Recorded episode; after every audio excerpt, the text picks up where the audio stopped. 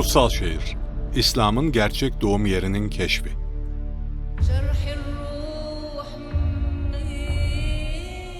Günde beş vakit. Her gün. Bir milyarın üstünde Müslüman namaza durarak peygamberleri Muhammed'in onlara tanıttığı ve öğrettiği Allah'a dua ediyor. Her gün. Günde beş vakit. İnananlar yüzlerini kutsal şehir Mekke'deki Karataş'a çevirerek kendilerini bir kez daha İslam dinine adıyor. Her gün. İslam dininin inananları arasındaki birlik ve beraberliği göstermek için tek bir vücut halinde namaza duruyorlar. Onların peygamberi Muhammed, kutsal kitapları Kur'an ve kutsal şehirleri Mekke.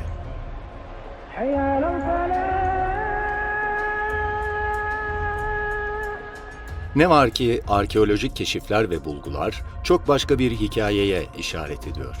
Bilim insanları İslam'ın kuruluşuyla ilgili bilgileri ciddi biçimde inceliyor ve sorguluyor. Peki haklı çıkarlarsa bu günümüz Müslümanlarını nasıl etkileyecek? Bugün elimizde daha önce hiç olmayan araçlar ve yöntemler var. Modern teknoloji İslam'ın ilk yıllarını yeniden oluşturmamıza ve tarihçilerin yıllardır kafasını kurcalayan konuları anlamamıza olanak tanıyor. Dünyanın her yerindeki üniversiteler, müzeler ve kütüphaneler eski kaynakları internet ortamında bilim insanlarının erişimini açıyor. Artık eski el yazmalarına bilgisayarlardan birkaç tıkla ulaşmak mümkün. Günümüzde gerek akademisyenler gerekse araştırmacılar daha önce muazzam masraflar ve çaba gerektiren konum araştırmalarını uydu yoluyla yapabiliyor, bulgularını sosyal medya ve akademik forumlar aracılığıyla dünyanın geri kalanıyla paylaşabiliyorlar. Kısacası tarihte ilk kez İslam dininin doğuşu ve kuruluşu ile ilgili bilimsel araştırmalarda yeni bir çığır açılıyor. Artık parçaları bir araya getirerek 1500 yıl önce Arabistan'da gerçekte neler olduğunu öğrenebiliriz.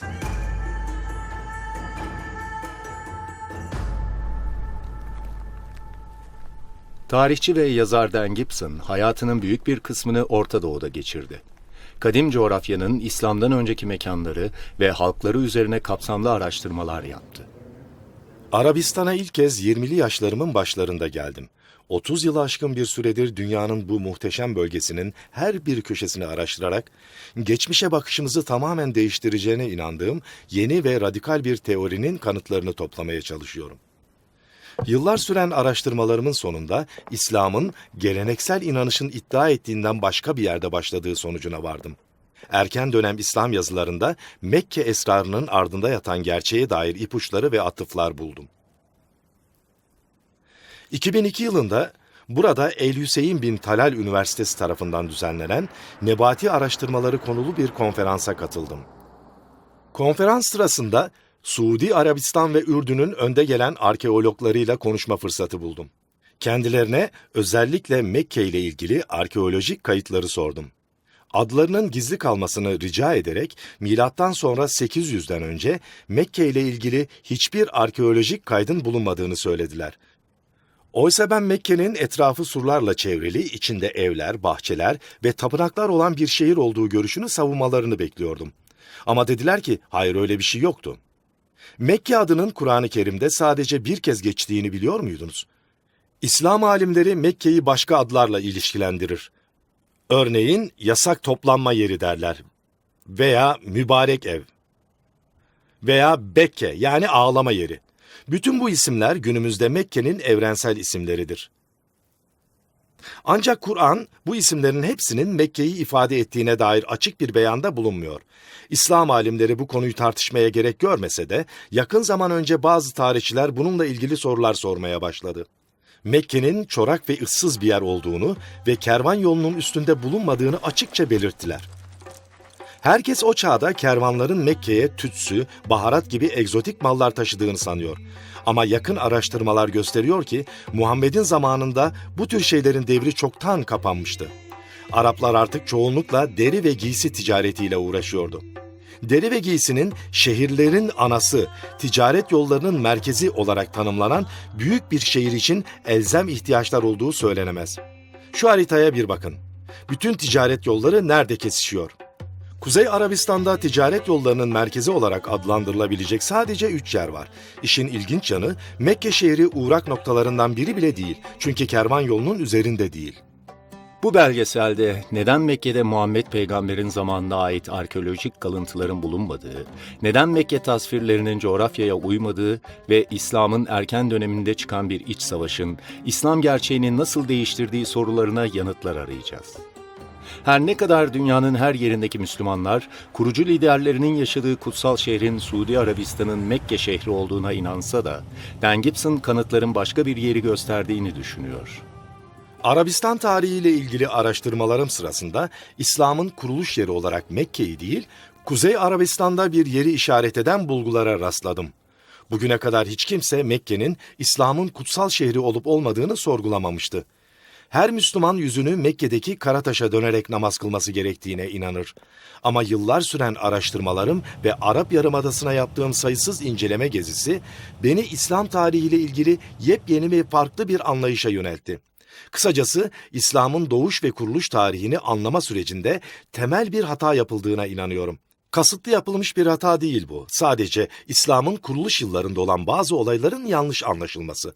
Sonraki yıllarda gelen İslam alimleri erken dönemde hata olduğunu düşündükleri bazı yerleri düzelttiler. Oysa bir hata yoktu. Günümüzde İslam dinine inanan bir milyardan fazla insan, dinlerinin nerede ve nasıl doğduğunu yanlış biliyor olabilir mi? Eğer öyleyse, bu bilgi Muhammed peygamberin izinden gitmeyi amaç edinmiş sıradan Müslümanlar için ne gibi sonuçlar doğurur? Birazdan pek azımızın aşina olduğu bir tarih dilimine ve tarih sahnesine göz atacağız. Tarihçiler yüzyıllar boyunca sadece Batı dünyası ve Orta Doğu imparatorluklarını inceledi. Arabistan tarihi üzerine fazla kafa yorulmadı. Bu bilgisizlik sadece batılı tarihçiler için değil, aynı zamanda Araplar için de geçerli. Muhammed peygamber milattan sonra 570 yılında doğdu. Günümüzde bir avuç kişinin bildiği bir zamanda ve yerde. Büyük babası ve babası nebati tüccarlardı. Hatta Muhammed'in kendi de tüccarlık yapan bir kadınla evlendi. Bir gün Muhammed mağarada tefekkürle meşgulken bir melek onu ziyarete geldi. Melek ona Allah'ın yolunu gösterdi ve hamd etmeyi öğretti. Daha sonra karısı mağarada gelenin gerçekten bir melek olduğuna ve onu Allah'ın elçisi olarak çağırdığına Muhammed'i ikna etti. Hayatı boyunca aynı melek Muhammed'e pek çok kez göründü ve her seferinde peygambere yeni bir vahiy iletti. Muhammed'e hayatı boyunca melek tarafından iletilen bu vahiyler bir araya getirilince bugün bildiğimiz Kur'an ortaya çıktı. Adel İşemari, Kuveyt'teki bir üniversitede İslam üzerine araştırmalar yaptı. Yıllar içinde Adeli ile Den arasında sıkı bir dostluk kuruldu ve iki arkadaş kendilerini sık sık din ve din tarihi konulu konuşmaların içinde buldu. Muhammed'in mesajı açıktı. Söz konusu mesaj Allah tektir ve Muhammed onun son peygamberidir diyordu. Aa, bu mesaj Mekke'deki pek çok kişiyi kızdırdı. Çünkü birden fazla tanrıya tapıyorlardı. Birden fazla putları vardı. İşte bu nedenle insanlar peygambere öfkelendi. Sonunda Hazreti Muhammed'e ve onu izleyen bir avuç kişiye karşı bir zulüm başladı. Bunun üzerine Hazreti Muhammed ve yandaşları Medine'ye göç etmeye karar verdi. Muhammed ve yandaşlarına yapılan zulüm artınca, o ve ona inananlardan bir kısmı Medine'ye göçtü. Hicretten sonra Medine İslam'ı kabul etti ve Muhammed orada bir İslam devleti kurdu. Hatta Müslüman takvimi olan Hicri takvimi de aynı dönemden başlatıyoruz. Hicretten kısa bir süre sonra Muhammed'in yandaşları kervanlara saldırmaya, her saldırıyla birlikte daha da güçlenmeye ve sayıları artmaya başladı. O kadar çok kişi onlara katıldı ki sonunda Arabistan'ın geneline yayılan bir askeri yapı ortaya çıktı. Muhammed peygamberin İslam dinini dünyanın tamamına yayma hayali vardı. Ne var ki beklenmedik bir şekilde öldü ve yandaşları arasında sonu iç savaşlara varan sorunlar yaşandı. Ama aralarındaki bölünmelere, farklılıklara, iç savaşlara rağmen İslam'ı dünyanın kalanına yayma düşü kesintiye uğramadan devam etti. Sonunda Kuzey Afrika'nın büyük bir kısmı ve Orta Asya İslam'ın kontrolü altına girdi. Günümüzde İslam bütün dünya dinleri arasında ikinci büyük dindir. Bugün Orta Doğu'nun herhangi bir yerinde ne zaman bir inşaat şirketi temel kazmak istese, alanda mutlaka Eski Eserler Bakanlığı'ndan biri hazır bulunur. İster Kudüs, ister Şam, isterse Amman, nereyi kazarsanız kazın, bir sit alanını gün ışığına çıkarmanız olasılığı son derece yüksektir. Suudi Arabistan'daki Mekke şehrinde de müteahhitler her yeri kazıyor ve birbirinden büyük binalar, oteller, gökdelenler dikiyorlar. Ama arkeologları şaşırtan Mekke'nin altından hiçbir önemli arkeolojik kalıntının çıkmamış olması. Oysa Muhammed'in doğduğu şehir çok büyük bir şehirdi. Her tür işe koşmaya, kervanlarda çalıştırmaya, ordular kurmaya yetecek kadar kalabalık bir nüfusu vardı. Kalabalık bir nüfusa sahip olmakla kalmıyordu. Aynı zamanda bir tarım kentiydi. Mekke şehri Kur'an-ı Kerim'de şehirlerin anası olarak geçer. Arapçası Ümmül Kura'dır. İçinde muhteşem bir antik şehrin kalıntılarının ve surlarının bulunduğu bir şehre karşılık gelir. Herkesin bildiği büyük bir şehre. Muhammed peygamber davası uğruna hiç durmadan ilerledi ve uzaklara olan yolculuğuna devam etti. Ta ki Mekke'nin vadilerine varana dek. Ayşe yanındakilerden birinin Mekke'ye duyduğu büyük özlemden şöyle söz eder. Asker çeşitli otlarla dolu bu vadide bir gece daha kalsam keşke diyordu. Mekke'ye geldiğimiz zaman sulak ve ağaçlarla kutsanmış bir şehir gördük. Gördüğümüzü beğendik ve oraya yerleştik. Buhari bir mahkumdan söz ediyor. Zincire vurulmuş mahkum bir yandan da üzüm yiyormuş. Buhari diyor ki, oysa Mekke'de meyve zamanı değildi. Mekke hakkında yazılan bu cümlelere inanmak çok zor. Mekke'nin kurulduğu alan taşlık arazi ve çöl. Yılda ortalama 10 santimetreden fazla yağmur düşmez. Bırakın kalabalık bir şehir nüfusunu doyuracak kadar tarım yapmayı, yüksek sıcaklıklar, çorak toprak ve iklim koşulları yüzünden Mekke çevresinde neredeyse hiç ot bitmez.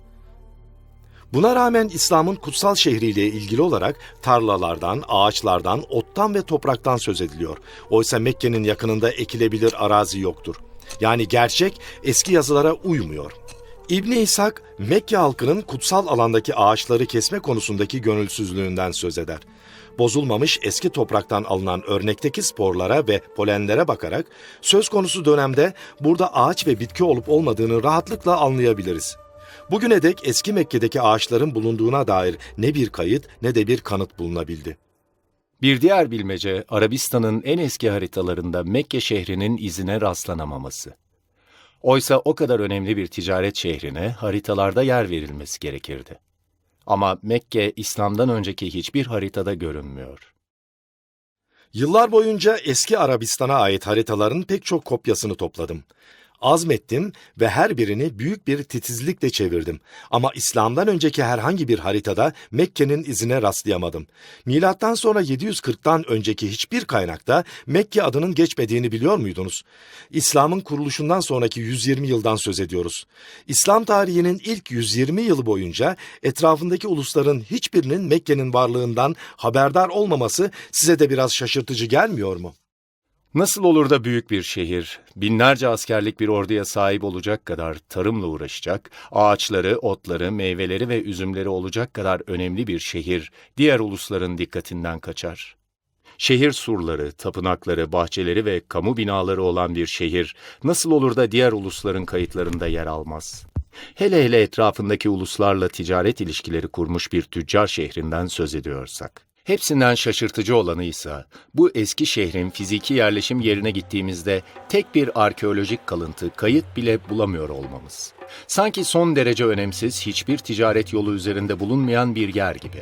Günümüzdeki pek çok tarihçi, İslam'ın kuruluşuyla ilgili kayıtların efsaneden ibaret olduğu sonucuna varmış durumda. Şuna kuşku yok ki, İslami kayıtların bize söyledikleriyle arkeologların bulguları arasında büyük farklar var. Arkeologların bundan çıkardığı sonuç, İslami kayıtların uydurulmuş efsaneler olduğu. Yıllar süren araştırmalarım sonunda ilk kayıtların uydurulmuş efsaneler olmadığına ikna oldum. Sanki daha ziyade bütün bu tariflere uyan başka bir yerden söz ediliyormuş gibi. Ben Muhammed'in başka bir yerde doğduğuna ve büyüdüğüne inanıyorum. Bence Müslümanlar namaz kılarken yüzlerini yanlış yöne dönüyor. Herkesin kabul ettiği İslam tarihine göre Kabe, Mekke'nin en önemli mabedi ve eski hac ziyaretlerinin odak noktasıydı. O halde en doğru başlangıç noktası İslam'ın doğuşundan önceki hac ziyaretlerini incelemek olabilir. Ünlü tarihçi Taberi'nin de kayıtlarında belirttiği gibi iki tür hac ziyareti vardır. Hac ve umre. Biri haccı ekber, diğeri haccı asgar. Örneğin Muhammed'in dedesi de İslam'dan önce umre ziyareti yaparmış. Muhammed peygamberden dolayısıyla İslam'dan önceki umrelerde Arabistan hac ziyaretinin odak noktası yine Mescid-i Haram yani yasak toplanma yeriydi.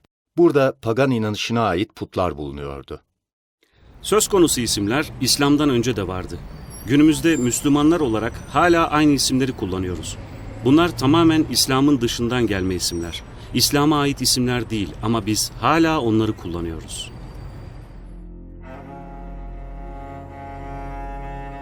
İslam'dan önceki Arabistan'da neler olduğunu anlayabilmek için ilk önce eski Arabistan'daki kutsal mekanların önemini kavramamız gerekiyor. Eski zamanlarda Orta Doğu dinlerinin evrensel olmaktan ziyade kendi bölgeleriyle özdeşleşmiş tanrıları vardı. Günümüzün tarih okuyuculuğu Yunan ve Roma dönemindeki tanrı kavramının etkisi altında kaldığı için eski Arapların belli bölgelere özgü tanrıları olması fikrinin önemini kavramakta başarısız oldu. Eski Araplara göre örneğin Mezopotamya'da yaşayan tanrılar vardı. Mısır'da yaşayan tanrılar vardı. Yunanistan'dakiler vardı vesaire. Tacirler o sırada hangi bölgeden geçiyorsa oradaki tanrılara saygılarını sunardı. Farklı yerlerde farklı tanrılar olmasına karşı değillerdi. Karşı oldukları tek şey bir tanrının insan veya hayvan biçiminde temsil edilmesiydi. Onlar geometrik şekilleri tercih ediyordu. Örneğin bu gördüğünüz kaya bloğu şeklindeki bir tanrı. Hemen şurada üçgen şeklinde bir tanrı var. Bu tanrıların her biri yerel tanrılardı ve onların bölgesinden geçen kişinin saygı göstermesi beklenirdi. Doğal olarak böyle bir din anlayışı beraberinde belli tanrılara ait bölgelerin ve mekanların kutsallığını kabullenmeyi de getiriyor. Bu nedenle bir tapınağın etrafındaki bölge, örneğin bir vadi veya kimsenin uğramadığı bir çöl, kutsal kabul edilebiliyordu. Her tapınağın insanların toplandığı bir çevresi oluyordu. Burada düşmanlarla yan yana olabilirdiniz çünkü kutsal yerlerde şiddet yasaktı. Turistler Ürdün'ün güneyindeki Vadi Rum'un yani Ay Vadisi'nin muhteşem güzelliğiyle karşılaştıklarında etraftaki heybetli dağlardan ve vadiden o kadar etkileniyorlardı ki Tanrıça Lata veya bazılarının dediği gibi Allah'a adanmış bu tapınağı fark etmiyorlar. Bu Nebati Tapınağı'nın kutsal bir bölgesi var. Kutsal bölge tapınağın hemen önündeki boş alan, sınırını ise karşıdaki dağlar belirliyor. İslam'dan önceki Araplar kabileler ve topluluklar halinde yaşardı. Hepsi farklı tanrılara ibadet ederdi ve kabileler arasında çeşitli nedenlerle savaşlar eksik olmazdı. Onları bir arada tutan tek şey ortak bir toplanma yerine yaptıkları hac ziyaretiydi. Kur'an'ın bu yere verdiği isim Mescid-i Haram yani yasak toplanma yeri. Mescit cami anlamına geliyor, cami ise toplanmak, bir araya gelmek demek. İslam'dan önce cami yoktu. Bu nedenle mescit sadece toplanma yeri anlamına geliyordu. Yasak toplanma yeri ise güvenli bir liman, sığınılacak bir yer demekti. Çünkü burada gündelik işler bir kenara bırakılırdı ve şiddet kesinlikle yasaktı ya da haramdı. İslam'da haram yani yasak kavramı çok önemli bir kavramdır. Ama Kur'an Mescidi Haram'dan söz eder. Mescidi Haram, İslam'ın kutsal şehrinde bulunurdu. Mescidi Haram'ın etrafındaki bölge olduğu gibi yasaktır. Yani haramdır. Allah Mekke'yi kutsal bir mabet olarak yaptı. Önceden de mabetti, gelecekte de mabet olacak. Orada bulunan kimse otlarını yolamaz, ağaçlarını kesemez veya hayvanlarını avlayamaz. Kısacası elimizde İslam'ın kutsal şehriyle ilgili olarak iki ayrı tanım var. Birincisi haram bir yerdi, yani öldürmek yasaktı. İkincisi İslam'ın doğuşundan yüzyıllar önce bile kadim haç ziyaretlerinin merkeziydi. Şimdi çevreye bakın. Necef Çölü ve Güney Ürdün'deki duvar yazılarının büyük bir kısmı geçmişte burada kurulmuş kadim kent Petra'ya hac ziyareti yapanlar tarafından yazıldı. Binlerce insan Petra'ya olan hac yolculuğu sırasında adlarını ve mesajlarını taşlara, duvarlara kazıdı. Bu durum karşımıza bir sorun çıkarıyor. Mekke, İslam'ın doğuşundan önceki haritalarda ve yazılı kaynaklarda görünmüyor. Şehri tanımlayan sıfatlar, ticaret yollarının merkezi, şehirlerin anası, kadim haç yolculuklarının odak noktası bir türlü yerine oturmuyor. Bunu nasıl çözeceğiz? Bu önemli sorunun cevabını yine İslam'ın kendi veriyor. Günümüzde dünyadaki bütün camilerin kıblesi Kabe'nin bulunduğu yönü gösterir. Camilerde mihrap denilen bir bölüm vardır. Burası imamın cemaate namaz kıldırdığı bölümdür. İslam'ın ilk dönemlerinde camilerde mihrap yoktu. Onun yerine kıbleye bakan bir duvar vardı. Yani bütün binanın bir duvarı Kabe'nin olduğu yönü işaret ederdi. İslam'da evrensel olarak geçerli bir kurala göre kıble Suudi Arabistan'daki Mekke'ye dönüktür. Günümüzde hiç kimse kıblenin yönünü sorgulamıyor. Kur'an-ı Kerim Müslümanlara bir kıbleleri olduğunu söylüyor ama başlangıçta namaz kılmak için dönülen şehrin adını belirtmiyor. Sadece bir mescidi haramdan yani yasak toplanma yeri olduğundan söz ediyor. Bunun dışında bir bilgi vermiyor. Oysa Müslümanlar ilk başlarda yüzlerini Kudüs'e çevirerek namaz kıldıklarına inanıyor. İslami kaynaklara göre milattan sonra 624 yılında kıble birdenbire Mekke'ye çevrildi. Muhammed bunu Kur'an'ın ikinci suresinde açıkça belirtiyor. Size bir kıble belirledik. Bu Allah'ın kılavuzluk ettikleri dışındakilere gerçekten zor gelecektir. Ama Allah imanınızı işe yaramaz hale getirmeyecektir. Hoşlanacağın bir kıbleye elbette seni döndüreceğiz. Bundan böyle yüzünü Mescidi Haram yönüne çevir. Nerede olsanız yüzünüzü Mescidi Haram yönüne döndürün. Arap Yarımadası tarihçisi olarak ilk baştaki kıble yönünü tespit etme konusu her zaman ilgimi çekmiştir. Acaba kıble değişmeden önce Muhammed yüzünü ne tarafa dönerek namaz kılıyordu? Kiminin iddia ettiği gibi Kudüs'e mi? Kiminin iddia ettiği gibi Suriye'ye mi? Yoksa bambaşka bir yöne mi? Eğer bu araştırmayı bundan 100 yıl önce yapsaydık, inanılmaz bir çalışma, araştırma ve para gerekecekti. İslam'ın ilk dönem camilerini bulmak için dünyanın dört bir yanını gezmek zorunda kalacaktık. Şimdi eskiden bir ömür kadar uzun süren araştırmaları birkaç dakikada yapabiliyoruz. Google Earth sayesinde herhangi bir yere uzaydan bakabiliyor, ArcNet gibi internet siteleri sayesinde yüzlerce bilimsel araştırmaya ulaşabiliyoruz. Önce aradığımız binalardaki bazı kriterleri belirleyeceğiz. İslami binaları seçeceğiz. Sonra onları tarih sırasına göre düzenleyeceğiz. Sonra ne zaman inşa edildiklerine bakacağız ve Google Earth'ü kullanarak kıble yönlerini tespit edeceğiz. Son olarak sonuçları haritaya yerleştirerek kıblenin ne zaman Mekke'ye çevrildiğini öğrenmeye çalışacağız. Bu başlangıç noktamız olacak. Kıbleyi belirlemek için fizik kimya bilmek gerekmiyor. Bunun gibi bazı erken dönem camiler kare biçiminde inşa edilmemiştir. Bu nedenle araştırmacının önce kıble duvarının yerini saptaması, sonra duvardan 90 derecelik bir açıyla bakması gerekir. Kare şeklinde olmayan camilerin yan duvarlarını veya arka duvarlarını kullanamayız. Gördüğünüz bu oyuk caminin mihrabı. Eski Araplar kıble yönünü yıldızlara bakarak tespit ederdi. Üstelik hiç yanılmazlardı. Kıbleyi öğrenmenin en iyi yolu her zaman bir camiye gitmektir veya basit bir GPS uygulaması kullanmaktır. Bu araştırmada her camiye başvuramazdık. Pek çoğu zaman içinde yıkılıp yeni baştan inşa edilmişti. Dolayısıyla orijinal hallerindeki kıblelerinin nerede olduğunu bulmak bizim için imkansız gibi bir şeydi.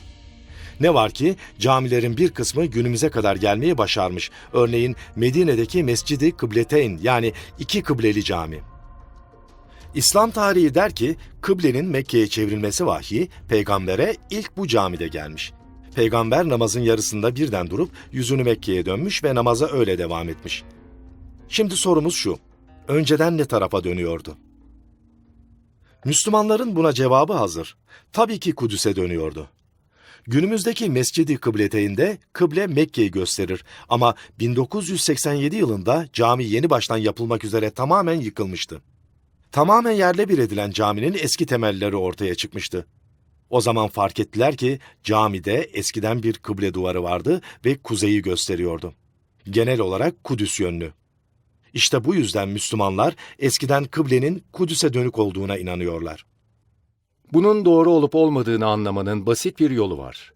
Namaza durma yönünü belirleyebileceğimiz en eski camilere gidip kıblelerinin yönlerini bir haritada işaretleyebilir, sonra bu yönlerin birleşip birleşmediğini görürüz. Bunun sonunda üç farklı sonuca ulaşabiliriz. Ya hepsi farklı yönleri işaret eder, ya hepsi Kudüs'ü işaret eder ya da hepsi bambaşka bir yeri işaret eder. Suudi Arabistan'daki iki kıbleli camiden başka günümüze kadar gelmeyi başarmış ve inceleyebileceğimiz 11 İslami yapı daha var. Bunlar sırasıyla Çin'de, Mısır'da, Güney Ürdün'de, Lübnan'da, Orta Ürdün'de, Yemen'de, İsrail'de, Irak'ta, Kudüs'te, Batı Şeria'da ve son olarak Lübnan'da bulunuyor.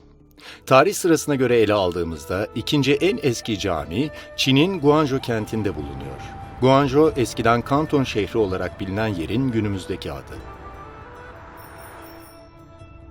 Marco Polo milattan sonra 1300 yılında bu şehre geldiğinde şehre yerleşmiş 100 binden fazla Arap ve Acem tüccarla karşılaştı.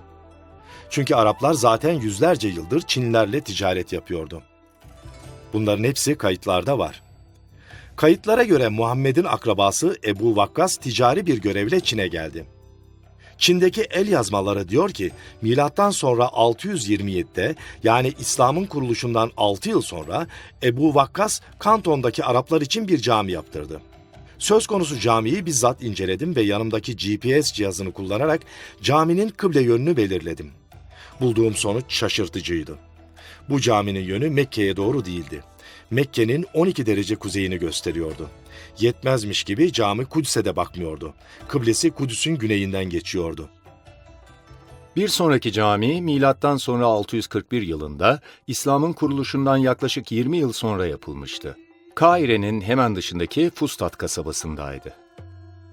Bu cami zaman içinde pek çok kez yeniden yapıldığı ve genişletildiği için günümüzde eski temellerine ulaşmak imkansız. Ne var ki caminin özgün zemin planını gösteren bazı kayıtlar bugüne gelebilmiş. Söz konusu kayıtlara göre caminin ilk kıblesi doğuya dönükmüş. Daha sonraları güneye, Mekke'yi gösterecek şekilde yeniden düzenlenmiş.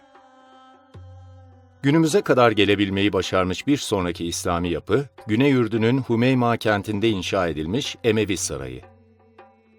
Milattan sonra 700 civarında veya İslam'ın kuruluşundan yaklaşık 80 yıl sonra Emevi hanedanı burada büyük bir kasır inşa etti. Kasrın özel bir camisi veya mescit bölümü yoktu. Onun yerine inananlar namaz kılmak için kasrın avlusunda toplanırdı. İşte bu kasrın bir de kıblesi var ama olması gerektiği gibi Kudüs'ü göstermiyor. Bir sonraki yıl Lübnan'ın Baalbek şehrinde yeni bir cami inşa edildi. Kıblesinin Mekke'yi göstermediğine dikkatinizi çekeriz. Bir yıl sonra Emeviler Ürdün'ün başkenti Amman'da Hisar içinde büyük ve etkileyici bir cami inşa etti. Bu caminin kıblesi ise güneye dönük. Oysa Mekke işte bu tarafta. Aynı tarihten birkaç yıl sonra, milattan sonra 705'te veya İslam'ın kuruluşundan 84 yıl sonra, Müslümanlar Yemen'in başkenti Sana'da Sana Ulu Camii'ni inşa etti. Her ne kadar cami genel olarak Mekke'nin bulunduğu yönü gösterse de aslında Kudüs'ün batısına işaret ediyor. Bir sonraki yıl milattan sonra 706'da Emevi hükümdarlar İsrail'in Celile sahilinde Hırbetül Minye adlı büyük ve etkileyici bir kasır inşa etti. Kasrın içinde cami olarak kullanılan bir bölüm de bulunuyordu. Ana girişteki bir kitabede kasrın İslam'ın kuruluşundan 87 yıl sonra Müslüman hükümdar Elvelid tarafından yaptırıldığı yazılıdır.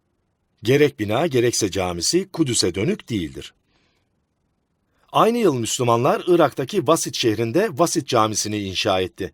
Başlangıçta arkeologlar caminin Kudüs'ü işaret ettiğini söylese de sonraki araştırmalar kıblenin aslında Kudüs'ün güneyinde bir yere baktığını ortaya koydu. Sıradaki cami bizzat Kudüs'ün içinde bulunan Mescid-i Aksa. Söz konusu cami Kubbetüs Sahra değil, onun hemen güneyinde bulunan eski camidir. Caminin kendi zaten Kudüs'ün içinde bulunuyor ama bunun da bir kıblesi var ve kıblesi Mekke'yi işaret etmiyor. Bir sonraki cami milattan sonra 724 yılında yani İslam'ın kuruluşundan tam 103 yıl sonra inşa edildi. Burası Hırbetül Mefcer Camisi. Ürdün Vadisi'nde Eriha şehrinin yanında. Saray Emevi Hanedanı'nın son zamanlarında inşa edilmiş. Zemin kat planına baktığımızda sarayın ve içindeki caminin Mekke'den ziyade güneyde bir yeri gösterdiğini görürüz. Aynı yıl Beyrut'a 58 kilometre uzaklıktaki Anjar kentinde bir cami daha yapıldı. Caminin yapılışı Emevi döneminin son zamanlarına rastlar. Hanedanın düşüşünden 30 yıl sonra cami harabeye dönüştü ve terk edildi. Yeni baştan yapılmadığı için kıblesinin yönünü belirlemek hiç zor değil. Kıble yönü ne Mekke'yi ne de Kudüs'ü gösteriyor.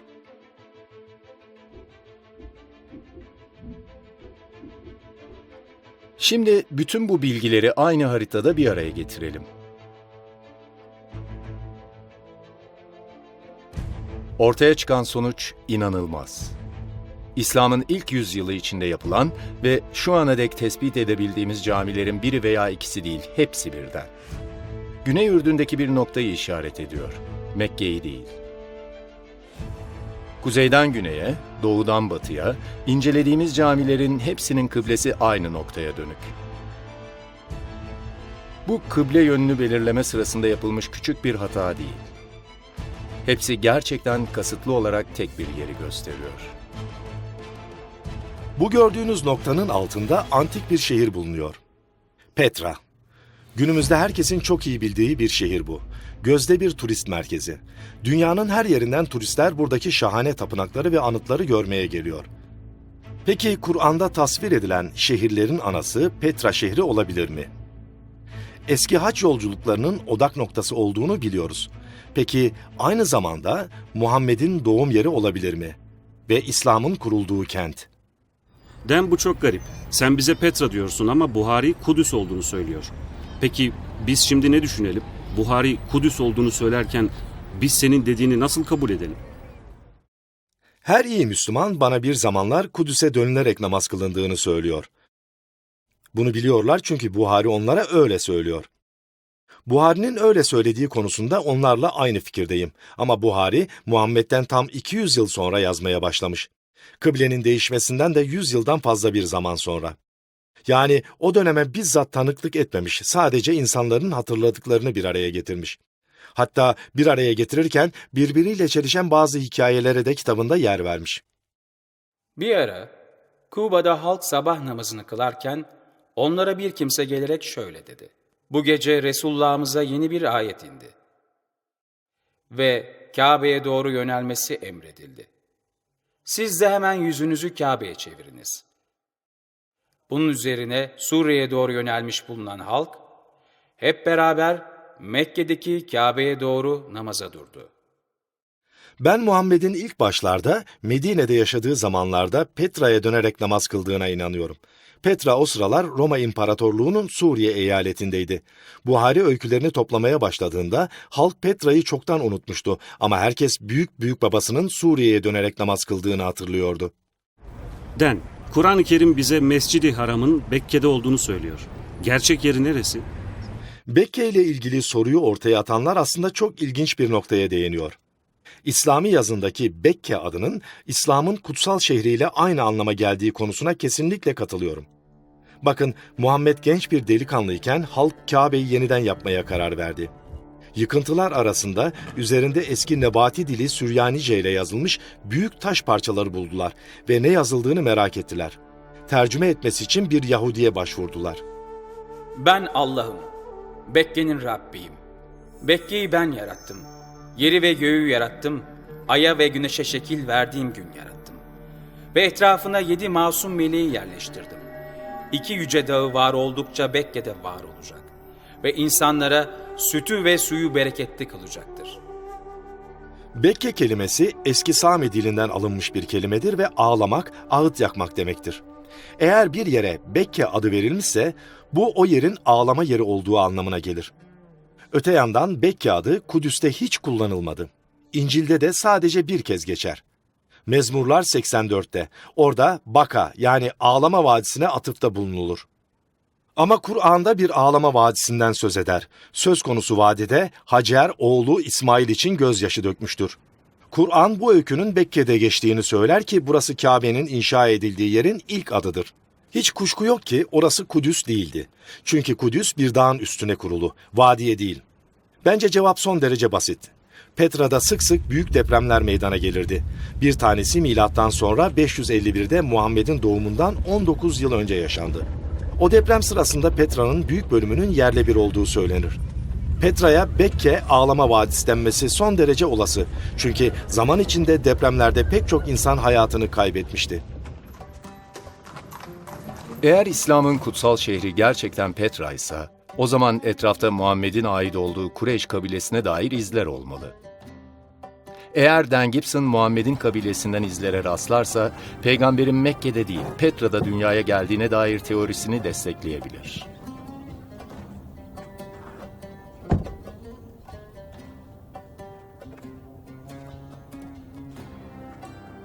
Burası uzun zaman önce Havar şehri olarak biliniyordu. Bugünkü adıyla Humeyna şehri.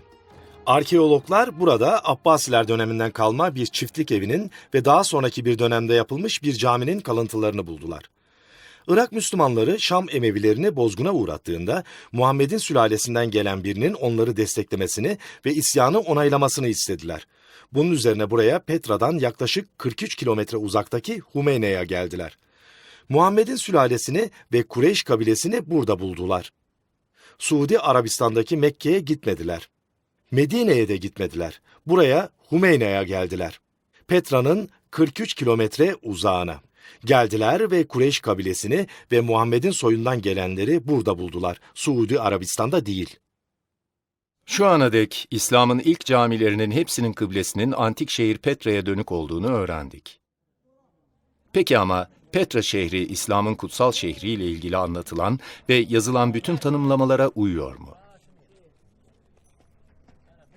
Muhammed'in hayatını anlatan ilk tarihçilerin aktardığı bir hikaye var. Hikaye Muhammed'in babası Abdullah'la ilgili. Abdullah bir gün tarlada çalıştıktan sonra evine topraklı ellerle dönmüş.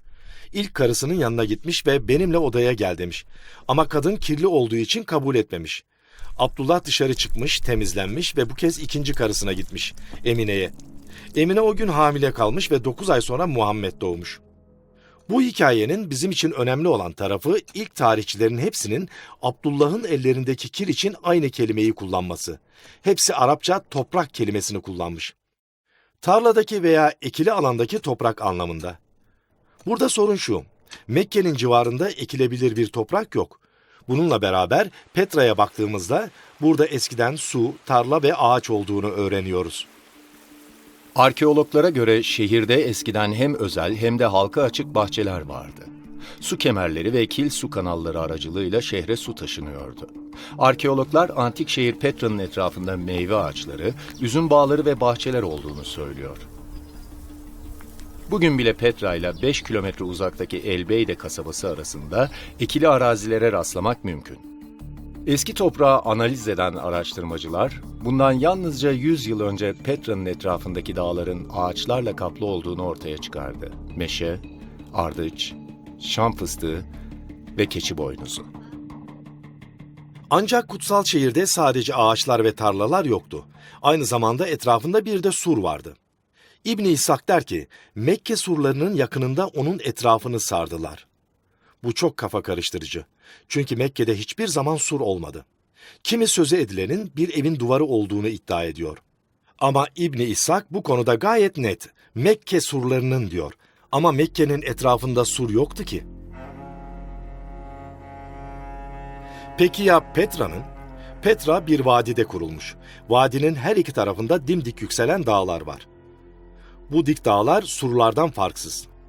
Bu nedenle Petralılar sadece bir dağla diğer dağ arasına sur yapma gereği duymuş. Hem vadinin bu tarafına hem de diğer tarafına sur yapmışlar. Kısacası Petra'nın surları varmış. Petra'nın bir başka ayırt edici özelliği benzersiz bir ırmağa sahip olması. Normalde bir vadinin bir yanında dağlar, diğer yanında yine dağlar olur ve ikisinin arasından vadi tabanından nehir akar. Ama Petra örneğinde depremler dağlarda yarıklar oluşturmuş. Kısacası nehir karşıdaki yarıktan akarak vadiye geliyor. Vadiyi kat ediyor ve karşıdaki yarıktan yoluna devam ediyordu. Nebatiler ayrıca bir dağdan ötekine sıra sütunlu bir yol inşa etmişlerdi. Yolun yanına da bir yağmur oluğu yapmışlardı. Hadi aşağı inelim. Evet, İslam'da hac ziyaretinde yapılması gerekenlerden bir tanesi de Merve ve Safa adlı iki tepenin arasında yedi kez gidip gelmektir. İlginç olan nokta Buhari'nin dediğine göre Muhammed bu görevi iki tepenin arasındaki yağmur oluğunda gidip gelerek yerine getirirmiş. Ama burada bir sorun var. Safa ve Merve sadece iki kayalık. Günümüzde ikisi de cami alanının içinde korunuyor. Bu çizimde de görülebileceği üzere bu iki kayalığın arasında yağmur oluğu filan yok. Ama Petra'ya döndüğümüzde tanımlara tıpatıp uyan ve bir dağdan diğerine uzanan bir oluk var. Petra Havzası'na dört giriş yolu bulunuyor.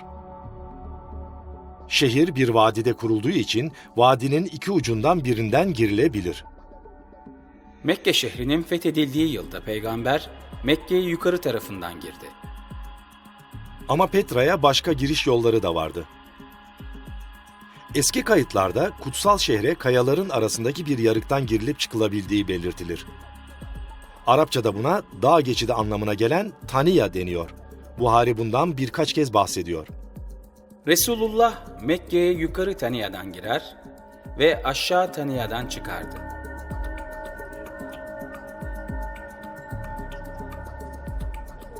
Peygamber ilerlemeye devam etti ta ki Taniya'ya varana dek.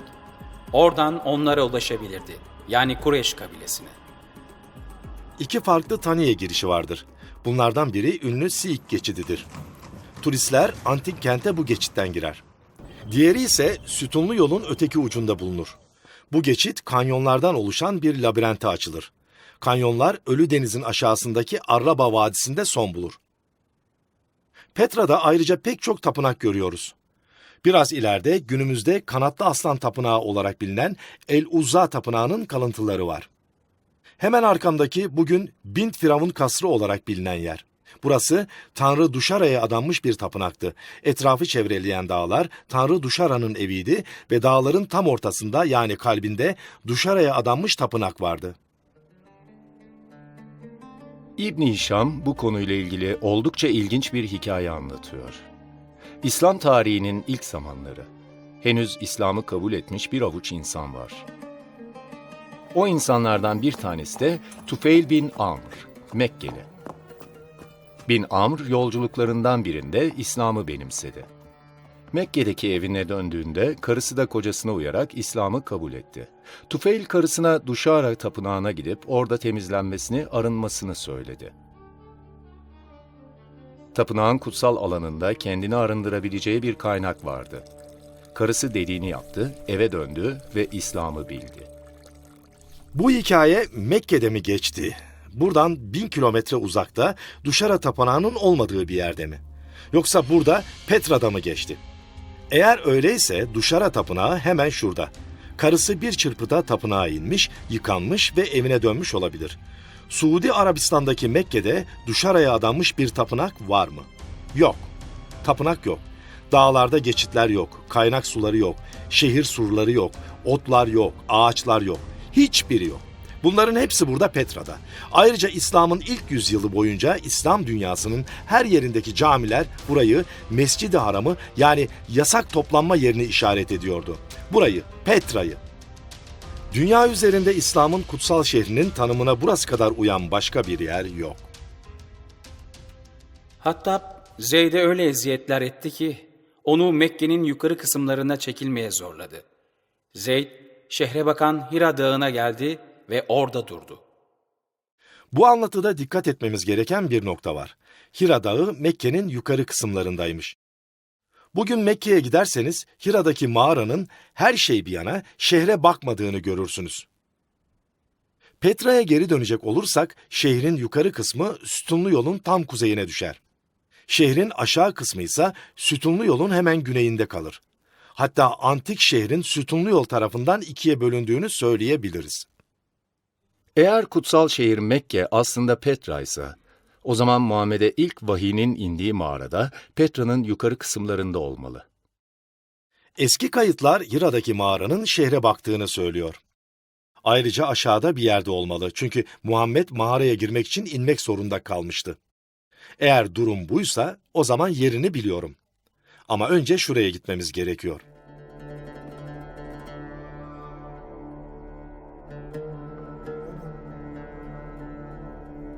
Bu mağarada birbirinden farklı tanrı bloklarının olduğunu görüyoruz.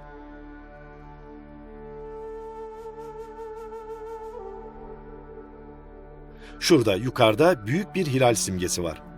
Burası tam da genç bir adamın hayatın anlamı üzerine derin düşüncelere dalmak isteyeceği bir yer.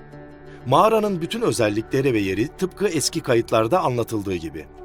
Şehrin hemen dışında girişi aşağıdaki şehre dönük ve insanların dini ibadet ve tefekkür için ziyaret ettiği bir yer. Benim düşünceme göre burası bütün İslam'ın en kutsal yerlerinden biri. Üstelik burada, Petra'da.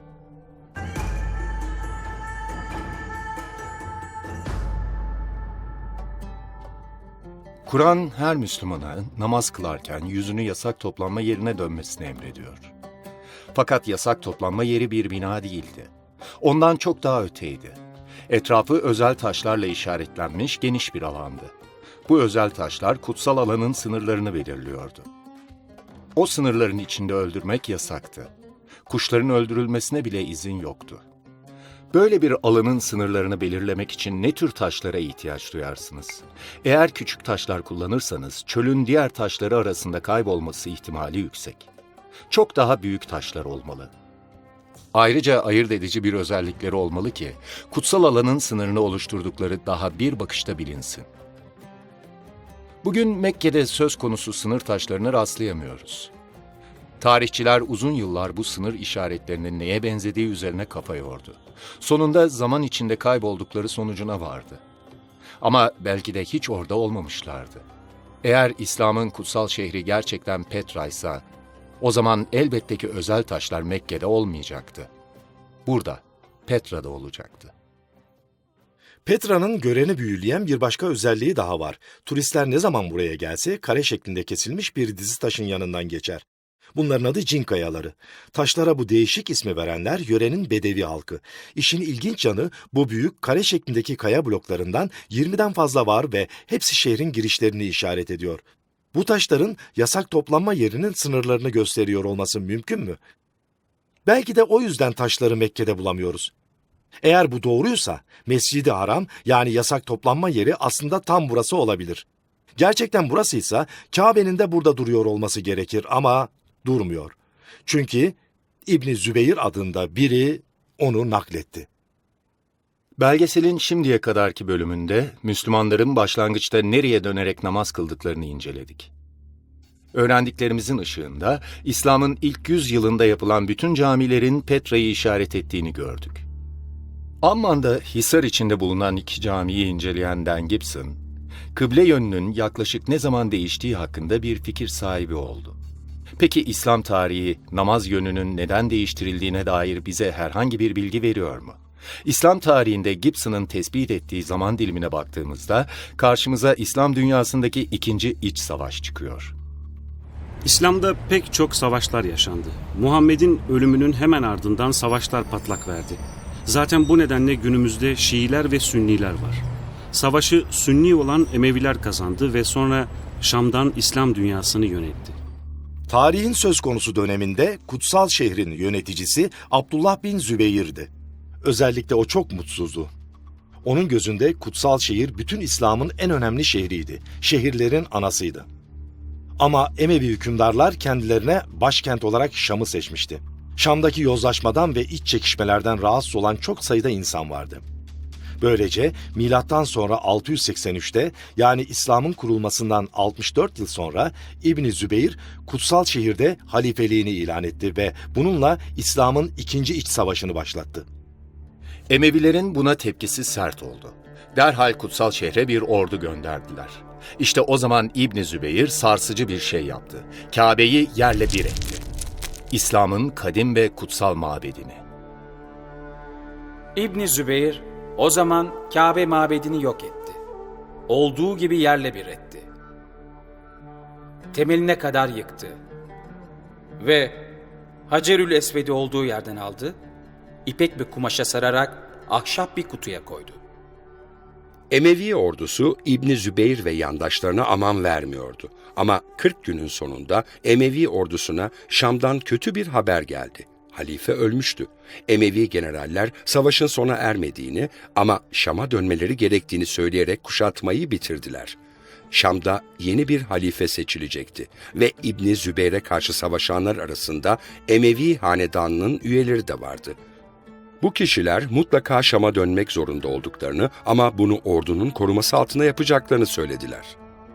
Burada karşı karşıya olduğumuz sorun zamanlama. İslami kayıtlar bu konuda çok açık. Söz konusu halife öldüğünde yerine 13 yaşındaki oğlu geçecekti. Taberi ikinci cildinde halifenin ölümünden sonra oğlunun ancak 40 gün hayatta kalmayı başarabildiğini, sonra oğlanın da öldürüldüğünü yazar.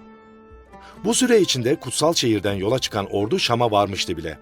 Oysa ağır ilerleyen bir ordunun Suudi Arabistan'daki Mekke ile Suriye'deki Şam arasında uzanan 1400 kilometrelik ıssız çölü kat etmesi çok daha uzun sürerdi. Ordu günde 32 kilometre yol alsa bile Şam'a varmaları yaklaşık 43 gün sürerdi. Şam'dan yola çıkan ulağın gelme süresini, ordunun karar verme ve kuşatmayı kaldırma süresini ve 43 günlük hızlandırılmış sefer süresini toplarsanız buna yeterince zamanları yoktu. Mekke bu iddiaya inanılmayacak kadar uzaktaydı. Öte yandan eğer kutsal şehir Petra ise o zaman kat edilecek mesafe önemli ölçüde azalıyordu. Mesafelerle ilgili bu tür sorunlar İslam tarihinde hep sıkıntı yaratıyor. Suudi Arabistan'daki Mekke, İslam'ın ilk zamanlarına dair anlatılan pek çok önemli anlatıya uymaktan son derece uzak. Bir süreliğine rahat bir nefes alan İbni Zübeyir artık savunmasını yeni baştan kuracak ve Emevi ordusunun dönüşüne hazırlanabilecekti. Şimdi size bir şey göstereceğim. Bunlar Taberi'nin İslam Tarihi Ansiklopedisinin ciltleri. Taberi, İslam tarihinin her yılında neler olduğunu ayrıntısıyla anlatmış ve bu konuda inanılmaz miktarda malzeme toplamış. İslam'ın her yılına koca bir bölüm hatta bazen iki bölüm birden ayırmış. Ama sonra çok tuhaf bir şey olmuş. Kutsal şehirdeki savaş birkaç yıllık bir döneme yayılır ama 70 yılı İslam tarihi açısından çok büyük bir önem taşır. Şimdi şunu dinleyin. Taberi 69 yılında olanları anlatmaya hemen hemen 15 sayfa ayırmış. 71 yılında olanları anlatmaya da tam 27 sayfa ayırmış. Peki ya 70 yılı ne durumda? Şuna bir bakın. 70 yılını anlatmak için Taberi sadece birkaç satır karalamış o kadar. Taberi bu yıla dair hiçbir malzeme bulamadı mı? Yoksa ileriki bir dönemde yetkililer Taberi'nin bu bölümünü sansürlediler mi? Sadece birkaç satır var ama onlar da kafamızda soru işaretleri uyandıran ayrıntılarla dolu. Diyor ki Musa bin Zübeyir, anlaşılan İbni Zübeyir'in kardeşlerinden biri aynı yıl kutsal şehre malzeme getirmiş. Bu malzeme askeri malzeme miymiş? Hayır. Kitaba bakılırsa pek çok at ve deve getirmiş. Benim düşünceme göre o yıl yani 70 yılında İbni Zübeyir'in taraftarları Emevi ordularına karşı direnebilecekleri bir yer bulmak umuduyla Petra'dan güneye, Arabistan çölüne doğru yola çıktı. Bu yıla ait bütün ayrıntılar Taberi'nin eserinden çıkarılmış. Ama biliyoruz ki o dönemde şehre pek çok at ve deve getirilmiş. Bu bilgi şehir halkını belli bir yere nakletmekten, taşımaktan başka bir anlama gelmez. Kanlı Savaş'taki bu mola bir sonraki yılda devam etti ve İbni Zübeyir moladan yararlanarak dini bir projesini hayata geçirdi. Kabe'yi yeni baştan inşa etti. Ama Taberi bize yeni Kabe'nin nereye inşa edildiğini söylemiyor. Yine Petra'da mıydı yoksa daha uzak, dolayısıyla daha güvenli bir yer olan Mekke'de mi? Benim fikrime göre yeni Kabe Suudi Arabistan'da yapıldı ve Hacerül Esved korunmak üzere oraya taşındı. Böylece İbni Zübeyir kutsal şehri kaybetse bile Karataş ve Kabe hala orada olacaktı. Yeni halifenin seçilmesinden kısa bir süre sonra Emevi ordusu geri döndü. Bu kez ordu daha büyüktü ve Emeviler yanlarında daha büyük silahlar getirmişlerdi. İçlerinde uzak mesafelere taşlar fırlatan bir mancınık da vardı. İbni Zübeyir ve Hacac arasında kutsal şehir önünde meydana gelen savaş tam 6 ay ve 17 gece sürdü. Yusuf bin Mahak diyor ki, taşları fırlatan korkunç mancınığı gördüm. Gök gürlüyor, şimşekler çakıyordu. Taşların üzerinde çakan şimşekler ve gök gürültüleri mancınık gümbürtüsünü bastırıyordu.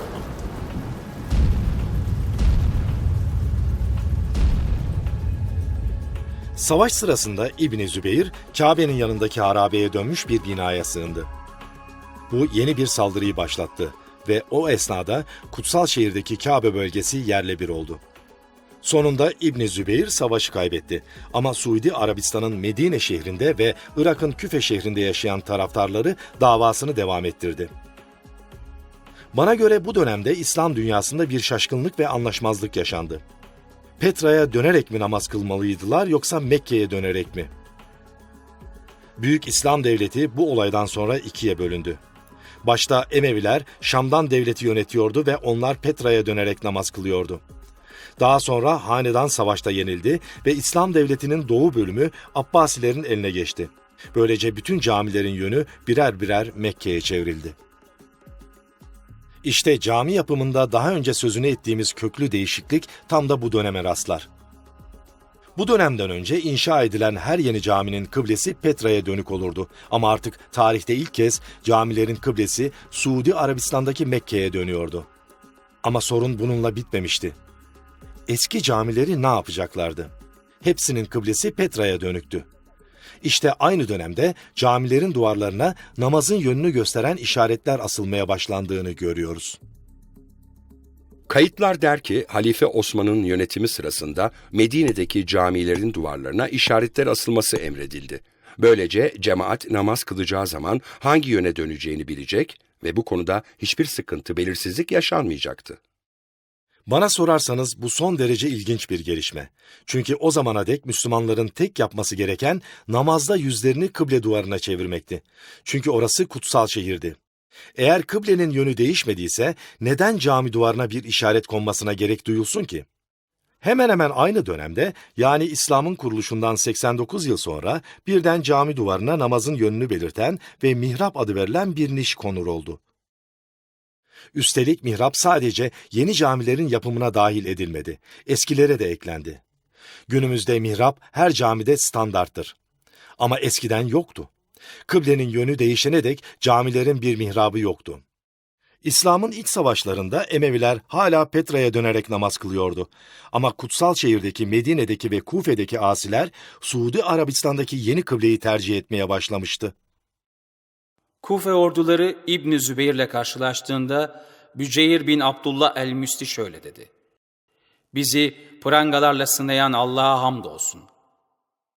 Sizi de bizi affetmekle sınıyor.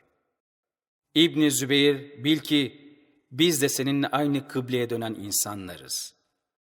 Ne kadar garip bir ifade. Biz de seninle aynı kıbleye dönen insanlarız. İslam tarihçileri bunu her Müslümanın aynı kıbleye döndüğü şeklinde yorumluyor. Oysa biz söz konusu zamanda kıblenin değiştiğini bildiğimiz ve bunu kanıtladığımız için bu söz bambaşka bir anlam kazanıyor. Demek ki o gün Kufe halkı İbni Zübeyir'e katılıp onun kıblesini kabul etti. Bu noktanın daha sonra olanları anlamada kilit bir önemi var. Her ne kadar İbni Zübeyir sonunda öldürülmüş olsa da ve savaşı kaybetmiş görünse de Kufe şehri yeni Abbasi hanedanının kurulmasında çok önemli bir rol oynadı. Aynı Kufe bir süre sonra dini bir merkeze ve Kur'an'ın çoğaltıldığı yere dönüştü. İslam dünyasında artık durum karışıktı. Müslümanlar sadece politik olarak değil, dini açıdan da ikiye bölünmüştü. Muhammed peygamberin de dile getirdiği gibi Allah'ın emirlerine uymak İslam'ın merkezini oluşturuyordu. O halde Muhammed ve Kur'an'a itaat edip yüzlerini Petra'daki yasak toplanma yerine mi dönmeliydiler? Yoksa Suudi Arabistan'ın Mekke şehrindeki kutsal eve ve Hacerül Esved'e mi? Belgeselin şu ana kadarki bölümünde Dan Gibson, İslam'ın ilk yüzyılından kalma camileri buldu ve Ürdün'deki Petra'yı gösterdiklerini keşfetti. Peki ya İslam'ın ikinci yüzyılından kalma camiler? Onlar da Petra'yı mı gösteriyor? İşte bu noktada işler ilginç bir hal alıyor. Yaptığım araştırmalar sonrasında İslam'ın ikinci yüzyılında inşa edilen camilerin farklı yönleri gösterdiğini gördüm. Bu döneme kafa karışıklığı dönemi adını veriyorum. İslam'ın kuruluşundan tam 102 yıl sonra günümüz Suriye'sinin sınırları içinde bulunan antik kent Busra'da Ömer Camii inşa edildi. Gördüğünüz gibi bu eski ve önemli caminin kıble yönü Mekke'ye dönük değil. Ama şurası kesin ki Petra'ya da dönük değil. Beş yıl sonra Müslüman hükümdarlar Suriye çölünde bir kasır inşa etti. Kasrül Hayrül Garbi. Kasrın zemin planını gösteren bu çizimde tam köşede küçük bir cami de bulunuyor. Ve yapı olduğu gibi Petra ile Mekke şehri arasında bir yöne bakıyor. Bundan birkaç yıl sonra Palmira antik kentinin 100 kilometre kadar kuzeyinde Kasrül Hayrül Şarki inşa edildi. Kasrın zemin planını dikkatle incelediğimizde, söz konusu kasrın da içindeki caminin de ne Mekke'ye ne de Petra'ya baktığını görüyoruz. Bir kez daha ikisinin arasında bir yere bakıyor. Camilerin mimarlarını kıble olarak Petra'yı da Mekke'yi de tercih etmemeye iten bir olay olmuş olabilir mi? Belki bu yüzden kıble yönü ikisinin arasında bir yer. Haritaya baktığımızda kıblenin tam olarak iki şehrin ortasını işaret ettiğini görüyoruz. Bu küçük bir hesap hatasından kaynaklanmıyor. Kıble bilerek Petra'ya da Mekke'ye de dönük değil. O zaman bu değişikliği açıklayacak cevabı başka bir yerde aramalıyız. İslam'ın kuruluşundan tam olarak 109 yıl sonra Pakistan'ın Banbor şehrinde bir cami inşa edildi. Aynı dönemde yapılan bütün camiler gibi mihrap yerine sadece bir kıble duvarı vardı. Ancak bu kıble duvarı doğruca Suudi Arabistan'daki Mekke'yi işaret ediyordu. Burada kıblesi doğrudan Mekke'yi gösterir diyebileceğimiz ilk camiyle karşı karşıyayız. Mutlaka zaman içinde yıkılmış olan başka camiler de vardır ama bu cami çok önemli.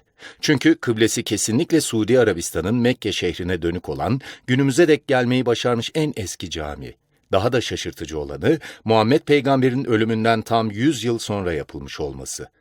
Bu İslam tarihçileri için oldukça geç bir zamana karşılık geliyor ve geleneksel İslam tarihinde epey sıkıntı yaratacak. Araştırmamızın en önemli camilerinden biri burada, Ürdün'deki Amman'da Hisar'ın içinde.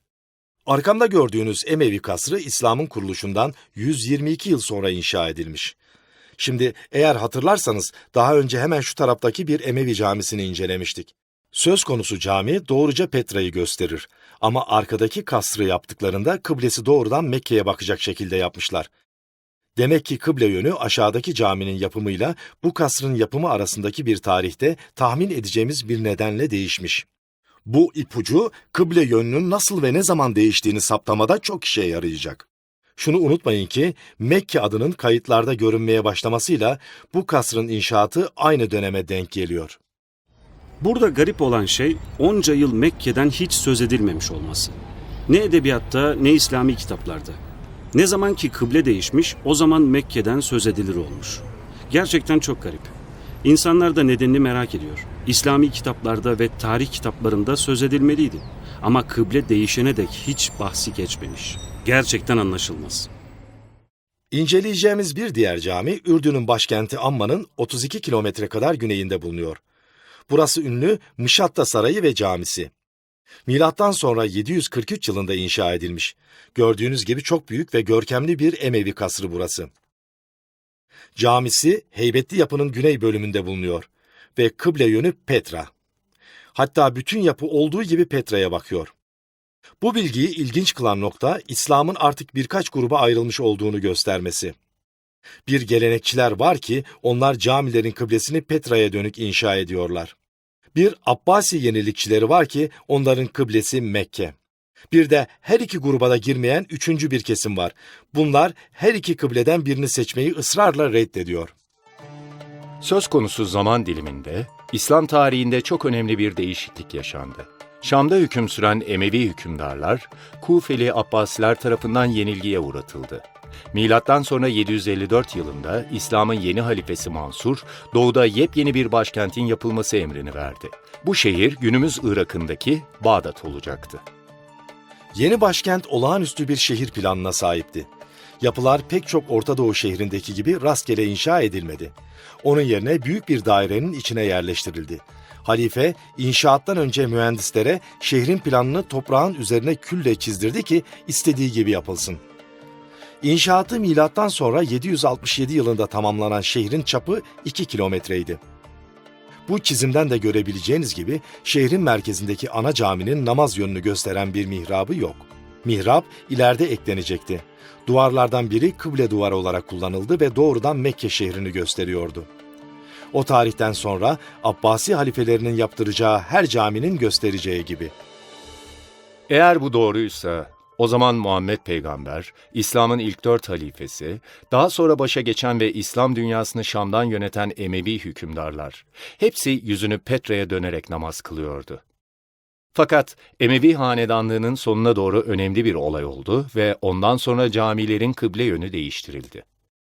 Bir kısmı Petra'yı gösterdi, bir kısmı Mekke'yi, bir kısmı da tarafsız kalmayı seçerek ikisinin arasında bir yere.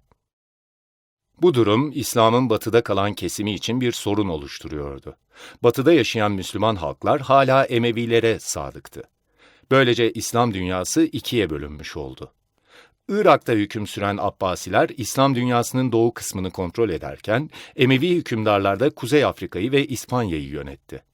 Bu İslam tarihinde çok önemli bir dönemdi. Çünkü İspanya'daki Emeviler kültürde atılım yapmışlar, birbirinden etkileyici yapılar inşa etmeye başlamışlardı. İspanya'daki mimarların büyük bir sorunu vardı. Emeviler geleneksel olarak Petra'ya dönerek namaz kılardı. Ama daha sonra göreceğimiz gibi çok sarsıcı bir olay yaşandı. Bunun sonucunda gelecekteki camilerin hiçbiri o yöne bakmayacaktı. Emevilerin düşmanı Abbasiler, Suudi Arabistan'daki Mekke'ye dönerek namaz kılıyordu. Dolayısıyla kıble olarak orayı da seçemezlerdi. Peki Emeviler ne yapmalıydı? Endülüs Emevilerinin yaptığı camileri incelediğimiz zaman oldukça şaşırtıcı bir yenilikle karşılaştım. Mimarları kıble olarak ne Petra'yı ne de Mekke'yi seçmişti. Orta Doğu'daki bazı mimarların kıble yönü olarak her iki şehrin ortasında bir noktayı tercih ettiğinden söz etmiştik. Ama Kuzey Afrika ve İspanya'daki cami mimarları tamamen farklı bir yol buldular. Bu bölgelerdeki camiler yıllarca pek çok tarihçiyi şaşkına çevirdi. Çünkü kıbleleri doğruca Güney Afrika'daki bir yere bakıyordu. Üstelik bütün Afrika ve İspanyol camileri az çok farklı yerlere bakıyordu. Kafa karıştırıcı görünüyor öyle değil mi? Fakat bu verileri haritaya yerleştirdiğimiz zaman Kuzey Afrika ve İspanya'daki camilerin kıble yönünün Mekke ve Petra'yı birleştiren doğru parçasına paralel olduğunu görüyoruz. Yani bu camilerde kıble yönü olarak Petra veya Mekke'yi seçmek yerine iki şehrin arasına çizilen çizgiye paralel bir yön belirlenmiş. Bütün Müslümanlar Mekke'nin Suudi Arabistan'da olduğunu bilir. Ama sen şimdi kalkmış Mekke Petra'ydı diyorsun. Neye dayanarak böyle bir teoriye vardın? Çıkış noktan ve kanıtların nelerdir? Biz Mekke'nin Suudi Arabistan'da olduğunu biliyoruz. Peki sen neye dayanarak bunun aksini iddia ediyorsun? Bize elindeki kanıtları göster. Hala ikna olmadıysanız başka bir şey anlatmak istiyorum. Hani daha önce İslam dünyasındaki ikinci iç savaştan bahsetmiştik ya. Hani İbni Zübeyir kutsal şehirdeki bir binada barikat kurmuştu ve Emevilerden oluşan Suriye ordusu etrafını sarıp onu dört ay orada tutmuştu. Ekim ayı geldiğinde Emevi ordusu şehrin surları önüne bir mancınık getirerek İslam'ın kutsal mekanlarını taşa tuttu ve sonunda yerle bir etti. Bu nasıl mümkün olabilir? Normalde insanların surların arkasında olması ve mancınığın sadece sur dışındaki evleri yıkması gerekirdi. Ama buradaki tarihi kayıtlar diyor ki mancınık şehir merkezindeki İslam'ın kutsal mekanlarını vurdu. Bu nasıl mümkün olabilir? Buranın Petra'nın benzersiz bir özelliği daha var. Daha önce şehrin surlarından söz etmiştik. Vadinin kuzey ve güneyinde iki büyük sur uzanıyordu. Ama kuzeye inşa edilen sur dağla doğrudan birleşmiyordu. Çünkü kanyon boyunca uzanan kuru bir nehir yatağı vardı. Benim düşünceme göre Suriyeliler mancınığı kuru nehir yatağından gizlice taşıyarak buraya getirdiler ve oradan şehrin merkezine, dolayısıyla Kabe'ye ve İslam'ın kutsal yerlerine taşlar fırlattılar. Brown Üniversitesi arkeologları yıllardır antik şehir Petra'da kazılar yapıyor. Aslında amaçları büyük tapınak olarak bilinen yeri gün ışığına çıkarmaktı. Ama tapınak gün yüzüne çıktıkça teorisini destekleyen bazı kanıtlar bulan Ben şaşkına döndü. Yapının ilginç özelliklerinden biri de halkın bir saldırıya karşı siperler inşa etmiş olması. Bu aralığı görüyor musunuz? Bir saldırı sırasında burayı kapatıp kendilerini savunuyorlarmış. Bu yenilik milattan sonra 551'de meydana gelen depremden sonraya ait. Tarihi nasıl bulduğumuzu merak edenler için inşaatta kullanılan çatı kiremitlerine bakarak belirlediğimizi söyleyebiliriz. Fakat söz konusu dönemde Petra'da savaşıldığına dair hiçbir kayıt yok. O halde siperlerin İslam'ın kuruluş yıllarında yapıldığını düşünebiliriz. Üstelik elimizdeki tek kanıt savunma siperleri değil. Kazılar sırasında arkeologlar tam şu anda bulunduğum noktada 400'den fazla mancınık güllesi buldu. Gülleler hem sözüne ettiğimiz zamandan kalma hem de teorimizi doğrulayacak noktalarda gömülüydü. Bu söz konusu savaşın burada meydana geldiğinin kanıtlarından bir diğeri. Öyleyse demek ki İslam'ın ilk Kabe'si buraya yakın bir yerdeydi. İslam dünyası artık gelenekçiler ve yenilikçiler olarak ikiye ayrılıyordu. Gelenekçiler Ürdün'deki Petra'ya dönerek namaz kılıyor, yenilikçilerse Suudi Arabistan'daki Mekke'yi tercih ediyordu. Ötekilerse bilinçli olarak orta noktayı seçiyordu. Peki ama bu sorun nasıl çözülecekti? Ağlama şehri Petra'nın başına korkunç bir felaket geldi. Şiddetli bir deprem bütün bölgeyi derinden sarsarak binaları, tapınakları ve evleri yerle bir etti. Yıkım o kadar ağırdı ki şehir bir daha inşa edilemedi. Kısacası ilk Kabe'ye ait bütün kanıtlar silindi gitti. Önce mancınık gülleleri Kabe'ye büyük ölçüde hasar verdi. Gerisini de İbni Zübeyir tamamladı. 713'te meydana gelen deprem kentin barajını yıkarak suyun Petra'ya ve çevresine dolmasına neden oldu. Onu izleyen yıllardaki seller de geriye kalan izleri silip süpürdü. Kente dair anıların hafızalardan silinmeye başlamasıyla birlikte, o tarihten yaklaşık 150 yıl sonra yazmaya başlayan İslam tarihçileri kayıtlarda Petra'dan hiç söz etmedi. Zamanla iki ayrı yere dair anılar birleşerek tek bir yerin anılarına dönüştü. Suudi Arabistan'daki Mekke'nin. O noktadan sonra kıble yönü burası olacaktı. Modern arkeoloji araçları, uydu fotoğrafları ve internetle birlikte dünyanın dört bir yanındaki tarihçiler, akademisyenler ve alimler kayıp parçaları bir araya getirerek farklı bir resim elde ettiler. Bu çok garip bir şey. Böyle bir şeyi ilk kez duyuyorum. Gerçekten Müslümanların buna inanmasını mı bekliyorsunuz? Neden İslam edebiyatında ve diğer tarihi kitaplarda hiç sözü edilmiyor? İslam bu olayı unuttu mu diyorsunuz yani? Bilinçli olarak unutmayı mı seçti? Nasıl bundan hiç söz edilmez? Gerçekten garip. İslam tarihinin yazılışını etkileyen olayları anlayabilmek için öncelikle birkaç konuda bilgi sahibi olmamız gerekiyor. Birincisi, bana göre İslam devletinin ilk zamanlarında gayretkeş Müslümanların yol açtığı bir edebi boşluk oluştu. Bu kişiler kitapları ve el yazmalarını yok etti, yazıtları sildi, kütüphaneleri yaktı. Kur'an dışındaki bütün edebiyatı yok etti. Kur'ansa Muhammed'in ezberlettiği vahiylerin akıllarda kalan parçalarından oluşuyordu. İslam ordularının pek çok yazılı materyali yok ettiği belgelere geçmiş bir gerçektir. Bu belgelerden biri milattan sonra 640 yılında dönemin halifesinin Mısır'daki İslam orduları komutanı General Amr'a yazdığı mektuptur. General, İskenderiye depolarında buldukları binlerce el yazmasını ne yapmaları gerektiğini sorar. Halifenin cevabı kayıtlıdır ve yüzyıllardır bilinen bir gerçektir. Sözünü ettiğiniz kitaplara gelince, işte size cevabım. Eğer içerikleri Allah'ın vahiyleriyle uyum içindeyse, olmasalar da olur. Çünkü bu durumda Allah'ın vahiyleri bize yeter de artar. Eğer kitaplar Allah'ın vahiyleriyle uyum içinde değilse veya çelişiyorsa, zaten saklamaya da gerek yok demektir. Hiç durmayın, ortadan kaldırın.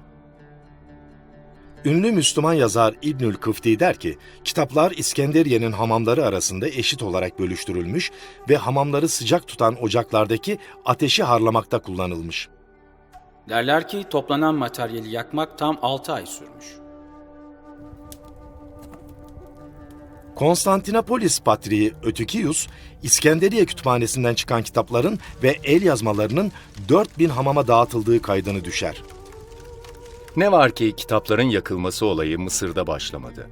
Ondan 4 yıl önce İran'da başladı. Milattan sonra 636 yılında Halife Ömer'in ordularıyla Sasani ordusu Kadisiye Savaşı'nda karşı karşıya geldi. 637 yılının Ocak ayı başlarında Müslümanların öncü birlikleri Tizpon şehrinin eteklerine vardı ve iki ay sürecek bir kuşatma başlattı.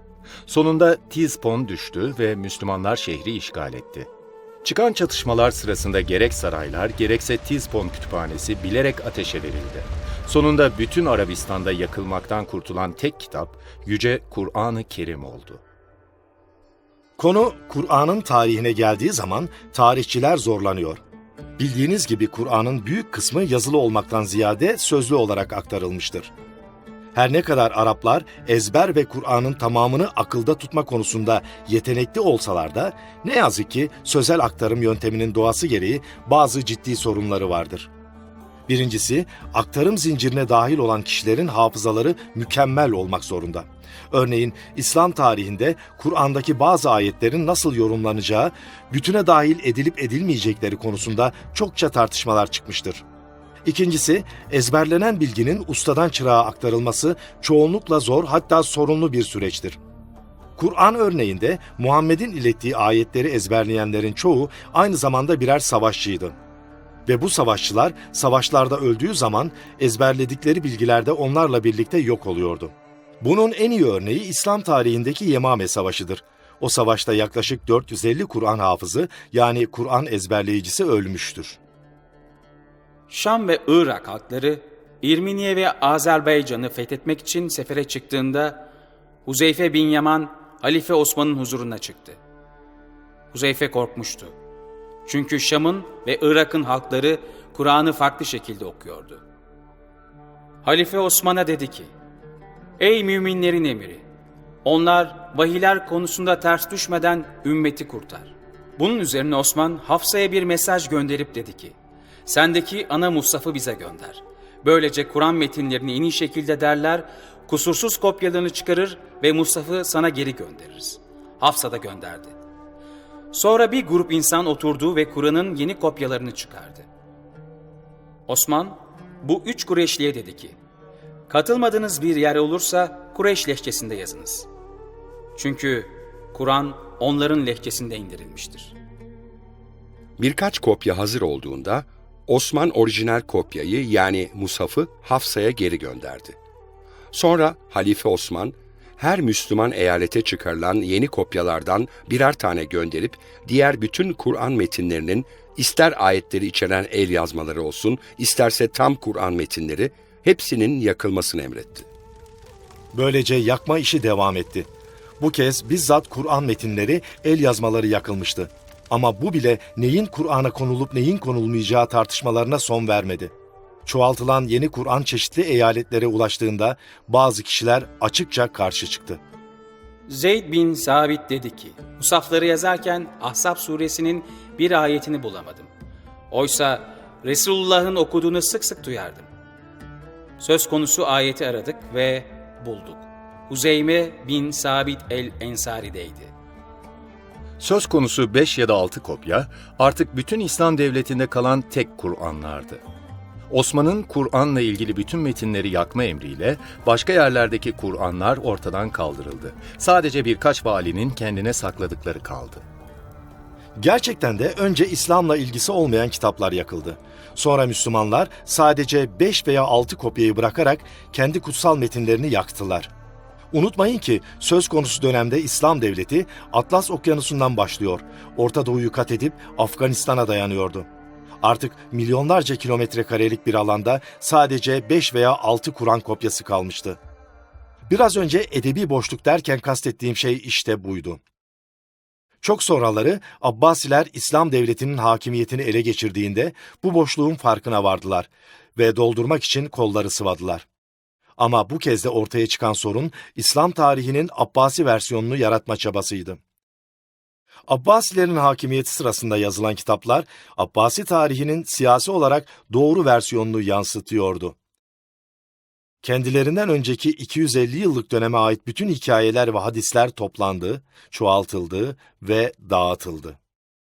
Daha önce yazılan kitaplar ya ortadan kaldırıldı ya da içlerinde hata bulduğunu söyleyen yazarlar tarafından değiştirildi. Abbasilerin döneminde oldukça kapsamlı dinsel, bilimsel ve akademik projeler hayata geçirildi. Abbasi hükümdarlar, İslam'ın ilk yıllarını olumlu bir şekilde sunan, aynı zamanda kendi hakimiyetlerini onaylayan bütün bilimsel gelişmeleri canı gönülden desteklediler. Tarihin söz konusu döneminde İslam tarihi üzerine önemli kitaplar yazan büyük tarihçiler ortaya çıktı. Ama bunlar aynı zamanda eski kitapları da düzelttiler. Örneğin İbni İshak'ın Hazreti Muhammed'in hayatını anlattığı kitabının orijinali elimizde yok. Çünkü Abbasiler döneminde yaşayan İbni Hişam orijinal kopyada büyük hatalar gördüğü için o kısımları değiştirdi. İbni Hişam'ın bu müdahalesinden sonra büyük İslam tarihçilerinin kalanı da kendi tarihlerini yazmaya başladı ve sonunda ortaya Abbasi devrinin dine ve siyasete bakış açısını yansıtan o bakış açısına uygun bir İslam tarihi çıktı. Acaba günümüz Müslümanları Abbasilerin bu büyük örtbas oyununun kurbanı mı oldular? Müslümanların Kur'an'da emredilen Petra'daki yasak toplanma yerine değil de Mekke'deki Hacerül Esved'e yani Karataş'a dönerek namaz kılmaları Abbasi hükümdarlarının bilinçli bir siyaseti miydi? Müslümanlar hala Abbasilerin propagandasına geliyor olabilir mi? Benim düşünceme göre bu olaya zemin hazırlayan olay ilk Müslüman liderlerin Kur'an'ın çeşitli metinlerini toplamasıydı. Ama sorun metinlerin toplanması değildi. Sorun kendi görüşlerine aykırı olan her şeyin yok edilmesiydi. İslam düşünüşüyle Batı düşünüşü arasında gerçekten büyük bir fark var. Batı düşünüşünde tarihsel olarak sonra gelen kaynaklar daha az güvenilirdir. Çünkü kopyaların kopyalarıdır. O yüzden hep daha eski kaynaklara ulaşmaya çalışırız. Çünkü daha doğrudur. Öte yandan Müslümanlara göre daha eski kaynaklar daha az güvenilir. Böylece yeni kaynaklar her zaman eskilerin yerini alır. Hatta Kur'an'da bile yeni vahiyler eski vahiylerin yerine geçer veya onları nesheder. Bir kez nesih kavramını kabul ederseniz her türlü değişikliği de kabul etmeye mecbur kalırsınız. Eğer Abbasiler tarihle oynadılarsa Kur'an'ın içeriğiyle de oynayacak kadar ileri gitmiş olabilirler mi? Örnek isterseniz Mekke Fethi suresine nasıl girebilmiştir? Muhammed peygamberin halefi olan Ebu Bekir, Kur'an metinlerini ilk toplayan kişidir. Ondan sonra gelen Osman bu derlemeyi kullanmış ve üzerine eklemeler yapmıştır. Tarihçiler der ki Osman'ın Kur'an derlemesinden sonra bile Muhammed'in başka ayetlerini hatırlayan insanlar çıkmıştır. Ne zaman yeni bir Kur'an ortaya çıksa tamamlanmış Kur'an olarak övgüler düzülmüştür. Eski olanlarda bir sorun yoktu ama yeniler daha eksiksizdi. Yani daha fazla vahiy içeriyordu. Abbasiler içinde Mekke'nin adı geçen daha da tamamlanmamış bir Kur'an çıkarmış olabilirler mi? Günümüzde İstanbul'dan Semerkant'a kadar pek çok müzede Abbasi döneminden kalma Küfi Kur'anlar var. Bu Kur'anlar Kufe şehrinde geliştirilen Kufi hat ile yazılmıştır. Peki ya diğer yazı biçimleriyle yazılmış eski Kur'anlara baktığımızda? Kufi hat öncesine ait pek çok eski Kur'an el yazmasını araştırma ve inceleme fırsatı buldum. Kufi hat öncesine ait kaynakların hiçbirinde kıblenin değiştirilmesine veya Mekke'ye dair bir ayet bulamamam sizi şaşırtmayacaktır sanırım. Tarihçiler İslam tarihini yeniden yazmaya çalıştığımı söyleyip beni eleştirdi. Sizi temin ederim böyle bir şey yapmaya çalışmıyorum. Sadece küçük bir değişiklik öneriyorum. O kadar. Çok eskiden İslam'ın kutsal şehrinden söz edilirken Bekke denirdi. Ben bu kelimenin Petra şehri için kullanıldığına inanıyorum. Çünkü sayısız deprem Petra'da pek çok can almıştı. İbni Zübeyir Karataş'ı Mekke'ye taşıdıktan sonra katiplerin yapacağı küçük bir değişiklik gerekli düzeltmeyi sağlayacaktı. Arapçada Bekke kelimesi işte böyle yazılır. Ama Arapça B harfini mime çevirmek çok kolay. Tekrar izleyin. İşte hepsi bu kadar. Okuyanların farkı anlaması tamamen imkansızdı. Acaba Abbasi katipler Kur'an'da eskiden Bekke olan yerleri düzeltip Mekke yapmış olabilirler miydi? Benim düşünceme göre eldeki kanıtların her biri İslam'ın kurulduğu antik şehir Bekke olarak Petra'yı işaret ediyor. İslam'ın ilk yüzyılında inşa edilmiş bütün camiler Petra'daki yasak toplanma yerini gösteriyor. Kutsal şehirle ilgili bütün tanımlamalar Petra'ya uyuyor. Mekke'ye değil. Kur'an Müslümanlara namazda yüzlerini yasak toplanma yerine çevirmelerini söylüyor. Ama Kur'an Karataş'la ilgili tek kelime etmiyor. Her ne kadar Dan Gibson araştırmalarını tamamen İslam tarihine dayandırmış olsa da ve Arap dünyasına büyük bir sevgi beslese de, teorilerinin Müslümanlar için zorlayıcı olacağı açık. Bugün dünya üzerindeki dinlerin kökenlerinin gerçekliği konusunda gittikçe daha fazla mercek altına alındığı düşünülürse, bütün dinler zor da olsa ciddi bir araştırmayı göze almak zorunda. İslam'ın şu soruyu kendisine sorması gerekiyor. 1 milyardan fazla Müslüman, dinlerinin nasıl ve nerede başladığı konusunda onları yanlış bilgilendiren Abbasilerin kurbanı olmuş olabilir mi? Eğer bu doğruysa, bu yeni bilgi sıradan bir Müslüman için ne gibi sonuçlar doğurur? Glasshouse Media bir dizi İslami kuruluş ve uzmanla bağlantı kurarak Dan Gibson'ın çalışmasıyla ilgili yorumda bulunup bulunmayacaklarını sordu. Onlara Gibson'ın görüşlerini kamera önünde çürütme ve tartışma fırsatı sunduk. Şu ana dek kabul eden çıkmadı.